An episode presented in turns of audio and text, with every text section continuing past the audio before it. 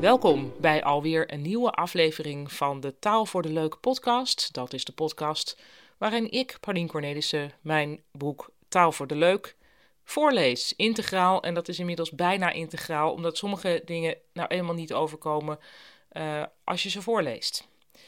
Maar alleen op papier. Maar het meeste lees ik eigenlijk wel voor. Nou, genoeg excuses, gewoon beginnen met lezen. Komt-ie hoor. Knuddelen. Op een emotioneel kwetsbaar moment las ik in een nieuwsberichtje dat er in Australië een jonge Voskoesoe, een buideldiertje, was gevonden. Op straat, zonder moeder.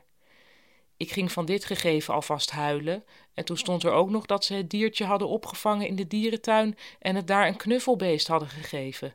De bewuste Voskoesoe, die zo groot is als een hand, had het knuffelbeest geaccepteerd als moeder. Niet alleen was het allemaal heel schattig, er stond een foto bij, maar ook nog eens heel treurig. Een verweest beest met een moeder die helemaal niets teruggeeft. Die levenloze moeder was misschien wel beter dan helemaal geen moeder, maar zielig was het wel. Schattig kan vrijwel altijd overtroffen worden door zielig schattig en dat was in dit nieuwsbericht volop aan de hand. Vanwege mijn sentimentele reactie zag ik pas bij herlezing dat er boven het bericht stond: een jong buideldier in de dierentuin van Sydney heeft een knuddeldier als moeder verkozen. Knuddeldier, is dat even een goed woord? De D ligt naast de F op het toetsenbord, dus ik snap waar het vandaan komt. Maar ik vind nu al dat knuffelen best vervangen mag worden door knuddelen.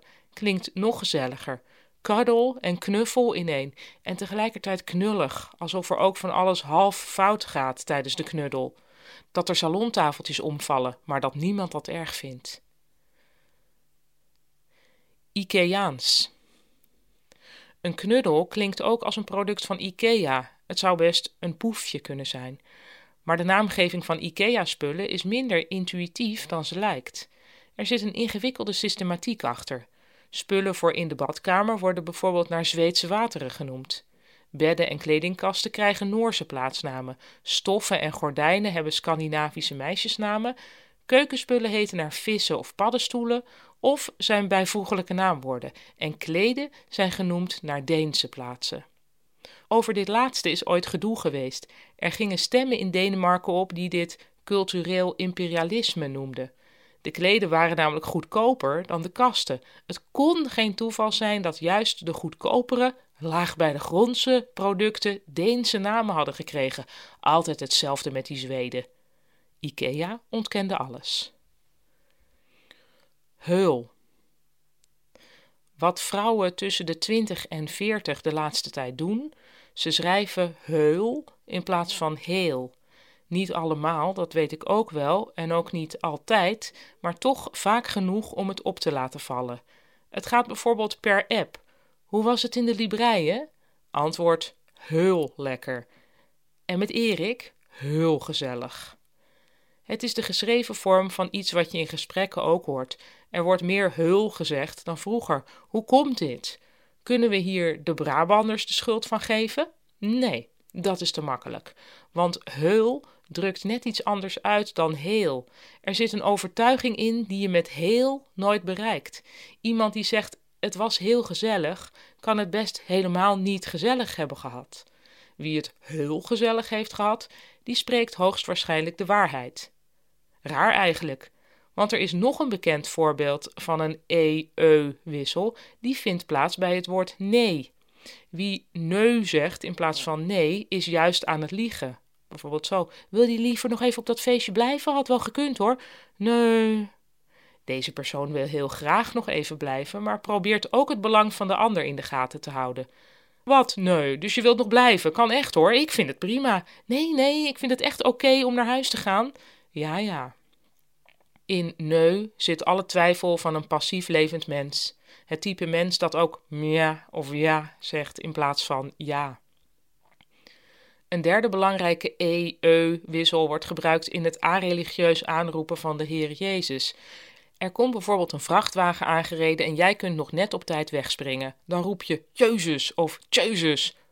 Waar een gewoon Jezus eerder klinkt bij milde irritatie, wordt Jezus vooral ingezet bij gevaar of echte woede.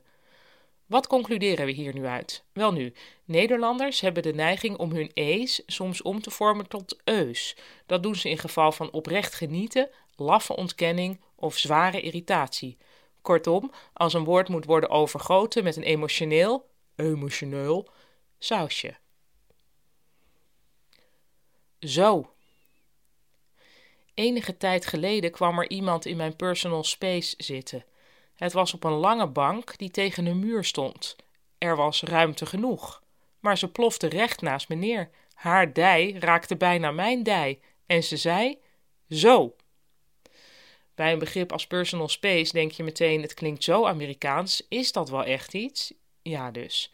Persoonlijke ruimte kun je het ook noemen, maar dat klinkt minder goed. Personal space, die ligt niet vast. Het ligt aan de situatie wanneer iets te dichtbij is. In een lege treincoupé vind ik iemand die schuin tegenover me komt zitten al bedreigend. In een volle metro maakt het me allemaal minder uit.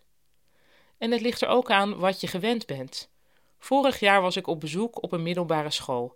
Ik vond het schokkend hoe dichtbij de kinderen kwamen.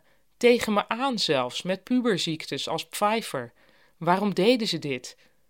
Na een tijdje herinnerde ik me dat geduw en getrek op de gang, dat vond ik vroeger ook normaal. Regelmatig moest ik destijds een trap oplopen met een drom medescholieren en dan was het zo druk dat ik door de massa opgetild werd.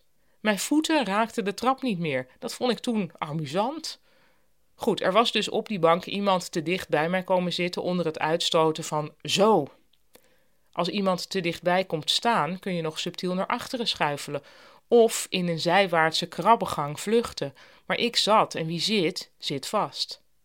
Wat ik natuurlijk had moeten doen, gebruik maken van het neerploffen van de vrouw door meteen op te springen om zogenaamd naar de wc te gaan, om bij terugkomst ergens anders te gaan zitten. Je moet bij deze techniek doen alsof je gelanceerd wordt door de neerplof van de ander, maar ik wachtte iets te lang en dan is de natuurlijkheid ervan af. Dus ben ik mij in plaats daarvan uit onmacht dood gaan ergeren aan dat zo.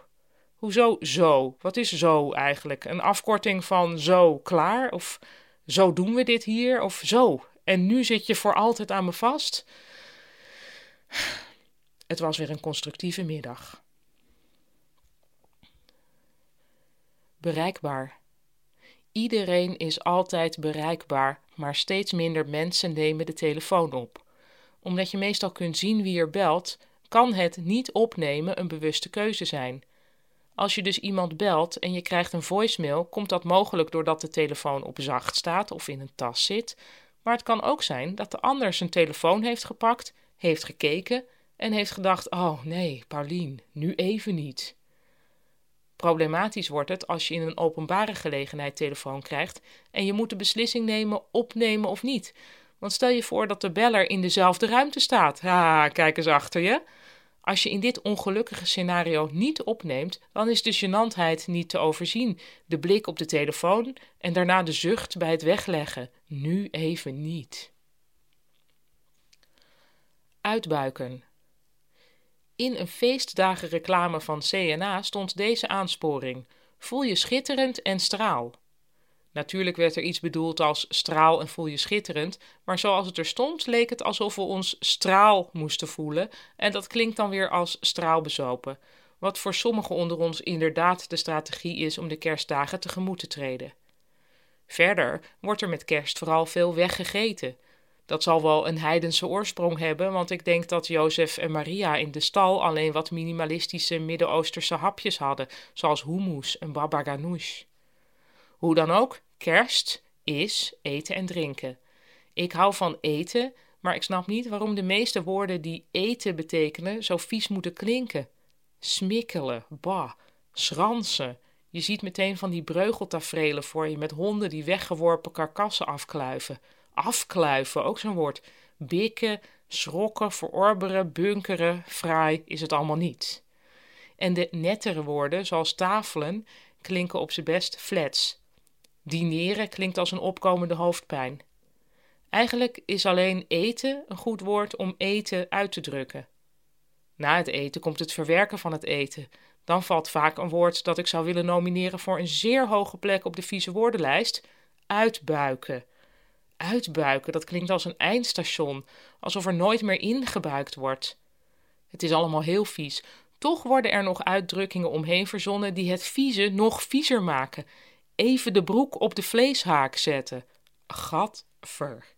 Dus, lekker eten, niet te veel over praten. Dit was aflevering zeven van de Taal voor de Leuk podcast. Live opgenomen vanuit mijn eigen kelder. Nou, niet live dus. Gewoon opgenomen in mijn eigen kelder.